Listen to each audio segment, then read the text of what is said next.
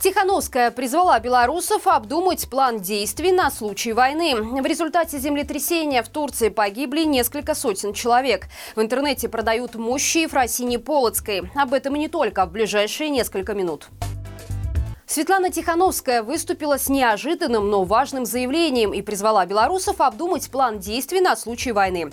По словам демократического лидера Беларуси, последние годы научили нас действовать в самых сложных ситуациях, готовиться к худшему и помогать близким и пострадавшим. Поэтому нужно отбросить панику и принимать решения спокойно, поговорить с родными и друзьями, обсудить план действий на крайний случай, запастись наличными деньгами, лучше всего в разных валютах, обсудить правила безопасности с детьми, объяснить им, что нужно делать в той или иной ситуации, а также проверить домашнюю аптечку и пополнить ее необходимыми средствами. Это бинты, бандажи, средства индивидуальной защиты, антисептики, антибиотики, успокаивающие средства и таблетки для обеззараживания воды, а также те лекарства, которые вам нужны. Обращение Тихановской оказалось как неожиданным, так и тревожным, поэтому советнику офиса Франку Вечерке пришлось объяснять, почему она решила выступить именно в такой форме.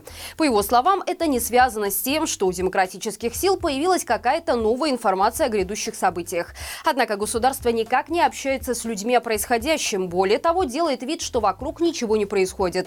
Поэтому важно помнить о рисках и быть готовыми к любому развитию событий.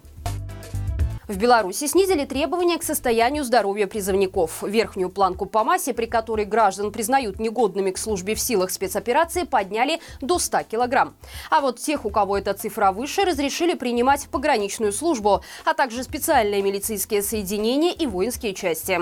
Служба коснется также граждан с ожирением второй степени. Откосить от армии теперь не смогут и люди с близорукостью любого глаза на одном из меридианов от 6 до 8 диоптрий, с геморроем без выпадения узлов, с легким течением бронхиальной астмы, а также некоторыми формами плоскостопия и деформации стопы.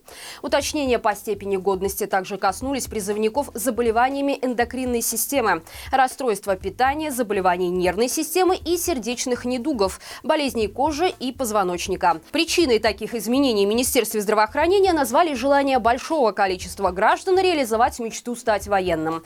Однако связано это, скорее всего, с нехваткой мобилизационного ресурса силовых структур.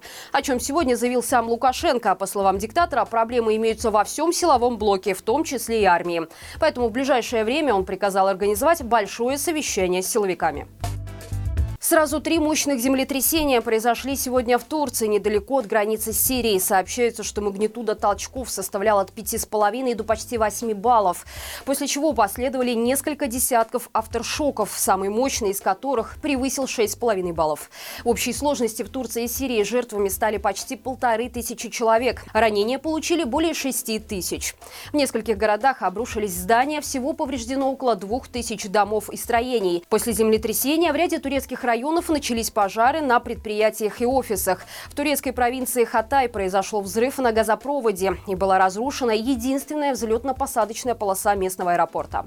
Также в результате толчков была разрушена историческая крепость Газиантепа. В Сирии повреждена цитадель Алеппо, один из символов местной культуры и истории. Последствия толчков ощущались в Грузии, Израиле, Ливане, Иране и других странах. В Турции объявлен самый высокий уровень опасности. Власти страны обратились за международной помощью. В геологической службе США отметили, что это землетрясение стало одним из сильнейших в стране за последние 100 лет. Лукашенко сегодня подписал указ о создании комиссии для работы с желающими вернуться на родину белорусами. По итогам доклада генпрокурора Андрей Швед рассказал детали того, как будет работать механизм возвращения. Итак, по словам чиновника, комиссия на 2/3 состоит из представителей общественности, тех граждан, которые известны в Беларуси и пользуются авторитетом. Состав участников должен быть опубликован позже, и мы не удивимся, если там будет Солодуха и сестры Груздевы. Рассматриваться будет период с 1 января 2020 по 31 декабря 2023. В комиссию можно обратиться в письменном или электронном виде. В постановлении есть и список документов, которые нужно предоставить. Решение о том, пускать человека в страну или нет, будет приниматься путем открытого голосования. Ранее нелегитимный призвал уехавших из страны белорусов вернуться домой, покаяться и понести наказание за свои действия. Мы же, наоборот, призываем не идти ни на какие сделки с режимом, потому что уверены в том, что все это будет использовано исключительно в пропагандистских целях. В худшем случае вас просто обманут, и вы окажетесь за решеткой. На аукционе eBay выставлен на продажу серебряный реликварий «Частью тела», как утверждается, святой Евфросинии Полоцкой. Цена лота – $1602. На опубликованном фото видны мощи и табличка с подписью на латыни, которая якобы свидетельствует об их принадлежности к просветительнице Полоцкого княжества. Однако в телеграм-канале «Матолька» заметили, что останки, скорее всего, принадлежат святой княжне Параскеве Полоцкой, дочери Рогволода. Свою жизнь она посвятила церкви, постриглась в монахини и совершила паломничество в Рим, где получила от папы Александра VI частицу дерева Святого Креста. Параскева Полоцкая также причислена к лику святых, однако среди ученых все еще ведутся споры по поводу существования такой святой. Возможно, ее прообразом стала сама Евфросиния Полоцкая или Евпраксия, двоюродная сестра Евфросинии. Важно отметить, согласно приложенному к останкам документу, их продажа строго запрещена. Более того, настоятель белорусского прихода в Лондоне Сергей Стасевич подтвердил, что документы в лоте не оригинальные. Не совпадает даже подпись епископа, что указывает на то, что весь лот может быть полной подделкой.